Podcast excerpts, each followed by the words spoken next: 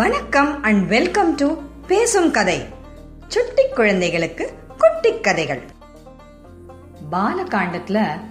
ராமர் பிறந்தது வளர்ந்தது வசிஷ்டரோட குருகுலத்துல இருந்து நல்லபடியா கத்துக்கிட்டது அதுக்கப்புறம் விஸ்வாமித்திரரோட போய் ராட்சசர்களெல்லாம் அழிச்சது பல தெய்வீக அஸ்திர சஸ்திர வித்தைகள்லாம் கத்துக்கிட்டது சீதையை கல்யாணம் பண்ணது அப்புறம் பரசுராமருடைய கர்வத்தை அடக்கினது இது எல்லாத்தையுமே தெளிவாக பார்த்தோம் இதோட பாலகாண்டம் முடிஞ்சது அடுத்தது அயோத்தியா காண்டம் ராமரும் சீத்தையும் அயோத்தியாவில் ரொம்ப சந்தோஷமாக இருந்தாங்க ஆனால் மகாலட்சுமி மகாவிஷ்ணு இந்த உலகத்தில் விரும்ப சந்தோஷமாக இருந்துட்டு திருப்பி போகிறதுக்காக இல்லை அவங்களுக்கு ரொம்ப முக்கியமான ஒரு வேலை இருந்தது அது இந்த காண்டத்தில் தான் ஆரம்பிக்குது இந்த காண்டத்தோட ஆரம்பத்தில் வால்மீகி என்ன சொல்கிறாருன்னா கேகே தா தேசத்து ராஜா இருந்தார் அதாவது கைகேயோட அப்பா அவர் ரொம்ப வயசானவர் அவருக்கு வந்து தன்னோட பேரனான பரதனை பார்க்கணுன்னு ஒரு ஆசை அவங்க கூட கொஞ்ச நாள் இருக்கணும்னு ஒரு ஆசை அதனால் தன்னுடைய மகானான யுதாஜித் அப்படிங்கிறவரை வந்து மகாராஜா தசரதர்கிட்ட போய் சொல்லி என் பேரனை கூட்டிட்டு வா அப்படின்னு சொல்கிறாரு யுதாஜித்து வந்து தசரதன் கிட்டேயும் கைகையை கிட்டேயும் விஷயத்த சொல்கிறாரு கைகேயை வந்து சரி மகன் போயிட்டு வரணும்னு கைகேயும் நினைக்கிறா அதனால் தசரதரும் சரின்னு பர்மிஷன் கொடுக்குறாரு பரதன் தன்னுடைய தாத்தாவை பார்க்க கிளம்புறான் பரதன் கூடவே எப்போவுமே இருக்கிற சத்ருக்னனும் நானும் வரேன்னு சொல்லி அவனும் கிளம்புறான் இதில் என்ன அழகான விஷயம்னா சுமித்ரு ரொம்ப புண்ணியம் புண்ணியம் புண்ணியவதி அப்படின்னு சொல்லுவாங்க காரணம் என்னென்னா சேவைக்காகவே அவளுக்கு ரெண்டு மகன்கள் பிறந்தாங்களாம் ஒரு மகன் வந்து அந்த பகவானுக்கே சேவை செஞ்சான் தான் லக்ஷ்மணன் இன்னொரு மகன் அந்த பகவானுடைய பக்தனான பெரிய பாகவதனான பரதனுக்கு சேவை செஞ்சான் அவன் தான் சத்ருக்னன் அதனால் லக்ஷ்மணனும் சத்ருக்னனும் அவ்வளோ உயர்ந்தவங்க ஏன்னா அடுத்தவங்களுக்கு சேவை செய்யறதுக்காகவே அவங்க பிறந்தாங்க இப்படி பரதனும் சத்ருக்னனும் யுதாஜித் கூட கே கே தேசத்து கிளம்பிட்டாங்க கொஞ்ச நாள் போச்சு தசரதருக்கு வந்து நமக்கு வயசாயிட்டே போகுது நம்ம வந்து இன்னும் எத்தனை நாளைக்கு தான் இந்த ராஜ்ய பாரத்தை சுமக்கிறது நம்ம ரொம்ப நிறைவான ஒரு வாழ்க்கையை வாழ்ந்துட்டோம் ரொம்ப அன்பான மனைவிகள் தன் சொல் பேச்சை கேட்டு நடக்கக்கூடிய அப்படியே மணிமணியாக பிள்ளைங்க ரொம்ப பரந்த சாம்ராஜ்யம் தன் மேலே ரொம்ப மரியாதை வச்சு தன்னை கடவுள் மாதிரி நினைக்கிற மக்கள் எந்த விதத்துலையும் அவருக்கு எந்த குறைவும் இல்லை ரொம்ப நிறைவான வாழ்க்கையை வாழ்ந்தார் அவர் சரி நமக்கு இப்போது வயசாகிறது இதுக்கு மேலே நம்ம வந்து இந்த ராஜ்யம் நமக்கு தேவை கிடையாது நாம் வந்து நம்மளுடைய மகனான ராமன் கிட்ட ஒப்படைச்சிட்டு நம்ம காட்டுக்கு போய் முனிவர்கள் யோகிகள் கூட இருந்து கடவுளை தியானம் பண்ணி நம்ம நற்கதி அடையணும் அப்படின்னு முடிவு பண்ணார் தன்னுடைய முடிவு வந்து குலகுருவான வசிஷ்டர் கிட்ட சொன்னார் வசிஷ்டர் சொன்னார் நீ உன்னுடைய குல வழக்கப்படி உன்னுடைய நாட்டு பிரதிநிதிகள் முக்கியமானவர்கள் மந்திரிகள் சேனாபதிகள் சிற்றரசர்கள் இந்த மாதிரி ஊர் தலைவர்கள் மக்கள் பிரதிநிதிகள் எல்லாரையும் கூப்பிட்டு இதை பற்றி டிஸ்கஸ் பண்ணு ராமனை ராஜாவாக்குறதா அது சரியான முடிவான்றத நீ அவங்கக்கிட்ட கேளு அதுதான் உன் குல வழக்கம் உங்கள் அப்பாவும் இப்படி தான் பண்ணார் அப்படின்னு சொன்னாராம் அப்படியே ஒரு பெரிய சபையை கூட்டினார் தசரதர் பாருங்கள் அந்த காலத்தில் எவ்வளோ பெரிய டெமோக்ரஸி இருந்திருக்கு அதாவது ராஜா தான் நினச்சது தான் சட்டமாக போடக்கூடிய காலம் ஆனாலும் அவர் எல்லாரையும் கலந்து ஆலோசித்து செய்யணும் அதுதான்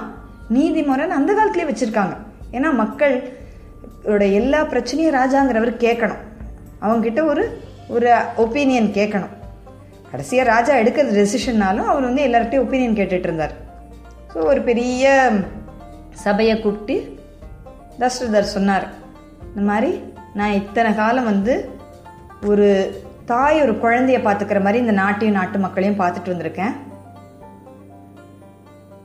இப்போ வந்து எனக்கு வயசாயிடுச்சு நான் வந்து இந்த அரச பதவியிலேருந்து விலகி ஒரு வனத்துக்கு போய் ஒரு தவ வாழ்க்கையை வாழணும்னு ஆசைப்படுறேன் இதுதான் என்னுடைய நற்கதிக்கு வழின்னு நான் நினைக்கிறேன் அப்படி இருக்கும்போது என்னுடைய மூத்த மகனான ராமனை வந்து இந்த தேசத்துக்கு ராஜாவாக்கணும்னு ஆசைப்படுறேன் நீங்கள் என்ன சொல்கிறீங்க அப்படின்னு கேட்டார் உடனே எல்லாருக்கும் ஒரே ஒரே மகிழ்ச்சி வந்து அரசரே நீங்கள் நினைக்கிறபடியே நீங்கள் செய்யுங்க அப்படின்னார் உடனே தசரதர் கேட்டார் நான் ஆசைப்படுறேன்றதுனால நீங்கள் எல்லாரும் வந்து ராமனை ராஜாவாக்கலான்னு சொல்கிறீங்களா இல்லை உங்களுக்கு நிஜமாவே ராமன் வந்து ராஜாவாகக்கூடிய தகுதி இருக்கிறவன்னு நீங்கள் நினைக்கிறீங்களா அப்படி இருந்தால் ஏன் அவன் தகுதியானவன்றதை நீங்கள் சொல்லுங்க அப்படின்னார் அதாவது தசரதுக்கு தெரியாமல் இல்லை ஆனால் அவர் தன்னுடைய மக்கள்கிட்டேருந்து கேட்கணும்னு ஆசைப்பட்டார் உடனே ஒருத்தர் சொன்னாராம் ராமன் மாதிரி வேதம் தர்மம் தெரிஞ்சவங்க யாருமே இல்லை அவனை போல ஒரு தர்மாத்மா யாருமே கிடையாது இந்த மூ உலகத்துலேயும் அதனால் அவன் வந்தானா ஒரு தர்மப்படி ஆட்சி செய்வான் அப்படின்னா இன்னொருத்தர் சொன்னாராம் பெரிய பெரிய ராட்சசர்களெல்லாம் அழிச்சு சிவதனுசியா வளைச்ச ராமனுடைய புகழ் வந்து மூன்று உலகத்திலயும் பரவி இருக்கு அதனால எந்த எதிரியும் அயோத்தியா பக்கம் தலை வச்சு கூட படுக்க மாட்டாரு அதனால அயோத்தியாவுக்கு எதிரிகளே இருக்க மாட்டாங்க இந்த கோசல தேசமே எதிரி இல்லாமல் இருக்கும் அப்படின்னாங்களாம் இன்னொருத்தர் சொன்னாரா நீங்கள் வந்து உங்கள் ராஜ்ய காரியங்கள் நிறையத்த வந்து இப்போது ராஜகுமாரனான ராமர் கொடுத்தே கொடுத்துருக்கீங்க அதெல்லாம் ரொம்ப அழகாக செய்கிறார் ஒரு கரெக்டாக ஒரு டெசிஷனை எப்படி எடுக்கணும் ஒரு பிரச்சனையை அவர்கிட்ட எடுத்துகிட்டு போனால் ஏ அந்த பிரச்சனையை நல்லா ஆராய்ஞ்சு அது கரெக்டாக எந்த டெசிஷன் எடுக்கணுங்கிறது அவர் ரொம்ப ரொம்ப நல்ல நேர்த்தியாக பண்ணுறாரு he is a very good administrator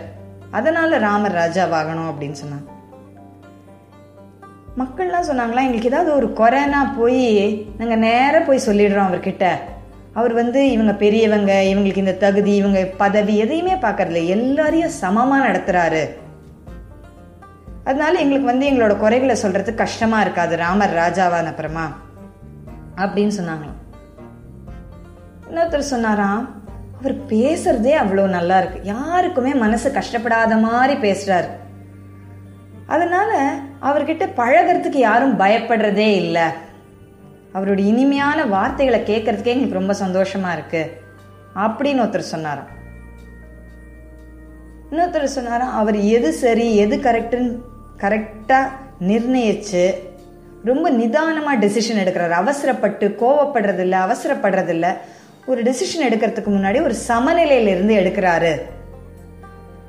இன்னொருத்தர் சொன்னாராம் தவறுகளை சுட்டி காட்டும் போது அவர் ஸ்ட்ரிக்டா இருந்தாலும் தண்டனைகளை அதுக்கேற்ற மாதிரி தான் கொடுக்குறாரு திரு திருந்திரத்து தான் தண்டனை கொடுக்குறாரு அதனால் அவர் அரசராகலாம்னு சொன்னாங்களாம் கடைசியில் எல்லாரும் சொன்னாங்களாம் ராமர் நாங்கள் வந்து யாரோ ராஜகுமாரனா பார்க்கல அவரை நாங்கள் எங்கள் வீட்டு பிள்ளை போல பார்க்குறோம் அதனால் அவர் வந்து எங்களுக்கு நல்லது தான் செய்வார் அப்படின்னு சொன்னாங்களாம் இது எல்லாத்தையும் கேட்டதுக்கப்புறமா தசரதருக்கு ரொம்ப சந்தோஷம் ஒரு அப்பாவுக்கு வந்து என் பையன் ரொம்ப நல்லவன் என் பையன் வல்லவன் சொல்கிறதுல சந்தோஷம் கிடையாது நாலு பேர் வந்து இந்த மாதிரி ஒரு பிள்ளை உனக்கு கிடைக்கிறதுக்கு நீ என்னதான் தவம் பண்ணியோங்கிற லெவலில் சொல்கிறாங்க பார்த்தீங்களா எவ்வளோ நல்லவன் சொல்லும்போது அவருடைய ஆனந்தம் வந்து பல மடங்காயிருச்சான் இங்கே ராமர் வந்து ஒரு மகன்கிறவன் வந்து எப்படி வந்து ஒரு பிள்ளை வந்து ஒரு அப்பாவுக்கு செய்ய வேண்டிய ஒரு பெரிய ஆனந்தத்தை எப்படி கொடுக்கணுங்கிற ஒரு பெரிய விஷயத்த நமக்கு சொல்கிறார் அப்படிப்பட்ட பிள்ளை கிடைச்சா என்னப்பா ரொம்ப சந்தோஷப்படுவார் அப்படி ஒரு பெரிய ஆனந்தத்தில் இருந்தானா சரி நான் ஒத்துக்கிறேன் நீங்கள் எல்லாரும் கரெக்டாக சொல்லிட்டீங்க நீங்கள் நம்ம ரா ராமனை நான் ராஜாவாக்குறேன் அப்புறம் அவரோட குலகுருவான வசிஷ்டர் அப்புறம் வாமதேவர் மாதிரி ரிஷிகள் கிட்ட ஒரு நல்ல முகூர்த்தத்தை ரொம்ப சீக்கிரத்துலேயே நல்ல முகூர்த்தத்தை பாருங்கன்னு சொன்னாங்க அவங்க பார்த்துட்டு நாளைக்கே ஒரு முகூர்த்தம் ரொம்ப நல்லா இருக்கு அப்படின்னு சொன்ன உடனே சரி நாளைக்கே பட்டாபிஷேகத்தை வச்சுக்கலாம் ராமனை கூட்டிட்டு வாங்கன்னு சொல்லி அவருடைய பிரதம மந்திரியான சுமந்திரர்கிட்ட சொல்கிறார் சுமந்திரரும் உடனே போய் ராமரை கூட்டிகிட்டு வராரு ராமர் உள்ளே நுழையும் போதே தசரதருக்கு பார்த்து அவர் அவரை பார்க்கும்போதே ஒரு ஆனந்தம் அவருடைய அழகு அவருடைய அப்படியே பார்த்தா வசீகரிக்கக்கூடிய அந்த அழகு பிடிச்சிருக்கா இல்லை அவருடைய குணங்கள் பிடிச்சிருக்கானே தெரில அந்த அளவு அவர் பார்க்குறவங்க வந்து பார்த்துட்டே இருக்கிற கூடிய அளவுக்கு அவர் வந்து அவரிடம் ஒரு அழகு இருந்தான் ராமர் வந்து வணக்கம் சொன்ன உடனே இந்த மாதிரி ராமா எனக்கு வயசாயிருச்சு நான் வந்து இந்த ராஜ்யத்தை வந்து உங்ககிட்ட கொடுத்துட்டு நான் வந்து வனவாசம் போகணும்னு ஆசைப்பட்றேன் இதை பற்றி நான் மந்திரிகள்கிட்டேயும் பேசிட்டேன் எல்லாருக்கும் இதில் சம்மந்தம் அதனால் வந்து நாளைக்கே பட்டாபிஷேகம் வைக்கலான்னு முடிவு பண்ணிட்டோம் அதனால் நீ தான் அடுத்த ராஜாவாகணும் அப்படின்னு சொன்னாராம் உடனே ராமர் முகத்தில் வந்து ஒரு பெரிய அப்படியே நம்ம ஒரு சாம்ராஜ்யத்துக்கு அதிபதியாக போகிறோம் அப்படிங்கிற ஒரு பெரிய இருமாப்போ ஒரு சந்தோஷமா எதுவுமே இல்லை அவர் வந்து இதுவும் நம்மளோட ஒரு கடமை நம்ம அப்பா வந்து வயசாச்சு எனக்கு நான் ரெஸ்ட் எடுக்கணும்னு ஆசைப்படுறாரு அடுத்த டியூட்டியாக நாம் வந்து அதை எடுத்துக்கணும் அப்படிங்கிறத முடிவு பண்ணி அப்படியே உங்களுடைய ஆணைப்படி அப்படின்னு சொன்னார் சபை கலைஞ்சது தனியாக வந்து ரா தசரதர் வந்து ராமரை கூப்பிட்டாரு கூப்பிட்டு ராமா எனக்கு ரொம்ப வயசாயிடுச்சு எனக்கு வந்து இந்த பட்டாபிஷேகம் எனக்கு நடத்திட்டு நான் வந்து ரெஸ்ட் எடுத்துக்கணும்னு பார்க்குறேன் இப்போ பரதன் நீங்கள் இல்லை உனக்கு வந்து அவன் இல்லாத போது இந்த பட்டாபிஷேகம் நடக்கிறதுல வந்து கொஞ்சம் மனசு வருத்தம் இருக்கலாம் ஆனால் இந்த எவ்வளோ சீக்கிரம் முடிக்க முடிய முடியுமா இந்த அபிஷேகத்தை நான் பண்ணிடணும்னு நினைக்கிறேன் ஏன்னா ஏதோ தடை வர மாதிரி ஏதோ ஒரு இனம் புரியாத ஒரு கவலை என் மனசில் இருக்குது எனக்கு அது என்னன்னு தெரியல ஆனால் இந்த நல்ல காரியத்தை நான் உடனே நடத்திடணும்னு பார்க்குறேன் பரதன் வந்து இதை கேட்டு வந்து அவன் எதுவும் கேள்வி கேட்க போறதுல இது ரொம்ப சந்தோஷப்பட போகிறான் அவனை போல ஒரு நல்லவன் கிடையாதுன்னு உனக்கு தெரியும் அவன் ரொம்ப சந்தோஷப்படுவான் எப்படி இருந்தாலும் பரதனும் சத்துருக்கணும்னா ரொம்ப சந்தோஷப்படுவாங்க அதனால நம்ம குல வழக்கப்படி மூத்த மகனான உனக்கு நான் இந்த இதை கொடுக்கணும்னு நினைக்கிறேன் இந்த ராஜ்யத்தை கொடுக்கணும்னு நினைக்கிறேன் நாளைக்கு பட்டாபிஷேகம் இருக்கும் இப்போ வசிஷ்டர் வந்து கொஞ்ச நேரத்தில் உன்னோட உன்னோட மாளிகைக்கு வருவார் நீயும் சீதையும் இன்னைக்கு ஃபுல்லாக விரதம் இருக்கணும் இன்னைக்கு மகாவிஷ்ணுக்கு நீங்கள் பூஜை பண்ணணும் தியானம் பண்ணணும் நைட் வந்து கர்ப்ப புல்ல ஒரு மெத்தை அமைச்சு அதில் தான் படுக்கணும் மாதிரி ச பல சடங்குகள் இருக்குது அது எல்லாத்தையும் நீங்கள் செய்யணும் வசிஷ்டர் உங்களுக்கு டீட்டெயிலாக எல்லாத்தையும் சொல்லுவார் நான் வந்து உனக்கு ஒரு சில விஷயங்களை சொல்ல விரும்புகிறேன் நீ ராஜா ஆனதுக்கப்புறமா இந்த மக்கள் தான் உனக்கு சொந்தம் இந்த ராஜ்ய பாரங்கிறது வந்து ஒரு சாதாரண விஷயம் கிடையாது இது ஒரு பெரிய பொறுப்பு உன் தோளில் வைக்கிற நான் பெரிய பொறுப்பு இனிமேல் இந்த மக்கள் தான் உனக்கு எல்லாருமே இதுக்கு அப்புறமா தான் உனக்கு உன்னுடைய மனைவி குழந்தைகள் எல்லாமே உன் குடும்பம் கூட அப்புறமா தான் இந்த மக்களுக்கு வந்து எப்போவுமே உன் மேலே ஒரு மரியாதையும் ஒரு நம்பிக்கையும் இருக்கணும் எது வரைக்கும் உன் மேலே அவங்களுக்கு அந்த மரியாதை இருக்கோ உன்னை எழு எதிர்த்து உன்னுடைய உன்னுடைய செயல்களை எதிர்த்து அவங்க கேள்வி கேட்காம இருக்காங்களோ அது வரைக்கும் தான் நீ சொல்றபடி எல்லாம் அவங்க கேட்பாங்க அவங்க உன் பேச்சு சொல்கிறதெல்லாம் கேட்கும் போ வரதா நீ இந்த நாட்டில் வந்து நல்லாட்சி நடத்த முடியும் இதெல்லாம் உனக்கு தெரியாதுன்னு நான் சொல்லலை ஆனால் ஒரு ரிட்டையர் ஆக போகிற ராஜாவா உள்ளே வர புது ராஜாவுக்கு சொல்ல வேண்டியது என்னோட கடமை நான் இதெல்லாம் சொல்கிறேன் நீ சீக்கிரம் போ வசிஷ்டர் வந்து உன் மாளிகைக்கு வருவார் உனக்கு எல்லா மங்களமும் நடக்கும் அப்படின்னு சொல்லி ஆசீர்வாதம் பண்ணி ராமரை அனுப்பி வைக்கிறாரு ராமரும் நேராக போய் தன்னுடைய அம்மாவான கௌசல்யா கிட்ட விஷயத்த சொல்கிறாரு அப்பா என்ன ராஜ்யத்தை ஏற்றுக்க சொல்கிறாரு நான் சரின்னு சொல்லியிருக்கேம்மா நாளைக்கு பட்டாபிஷேகம்னு சொல்கிறார் அதுக்குள்ளேயும் எல்லார் மூலயமா கேட்ட கௌசல்யாவுக்கு ரொம்ப சந்தோஷம் அவர் ஆசீர்வாதம் பண்ணி அவங்களும் அனுப்பி வைக்கிறாங்க ராமர் தன்னுடைய மாளிகைக்கு போய் சேர்றாரு இந்த விஷயம் காட்டு தீ போல எல்லா இடத்துலையும் பரவி மக்கள்லாம் ஒரே சந்தோஷம் ஒரே ஆட்டம் பாட்டம் நகரையே அலங்கரிக்கிறாங்க வேணுங்க எல்லா ஏற்பாடையும் செய்கிறாங்க ஏன்னா மறுநாளே அபிஷே ராஜாபிஷேகம் நடக்க போகுது அதனால எல்லா ஏற்பாடையும் செஞ்சு அப்படியே அயோத்தியாவே வந்து ஒரு இந்திரலோகம் மாதிரி ஒரு பெரிய ஒரு திருவிழா கொண்டாடுறதுக்கு ரெடி ஆகுது இந்த கதை உங்களுக்கு பிடிச்சிருந்ததுன்னா லைக் பண்ணுங்க ஷேர் பண்ணுங்க சப்ஸ்கிரைப் பண்ணுங்க இந்த கதையோட அடுத்த பகுதியை கேட்க பேசும் கதை யூடியூப் சேனலுக்கு சப்ஸ்கிரைப் பண்ணுங்க நன்றி வணக்கம்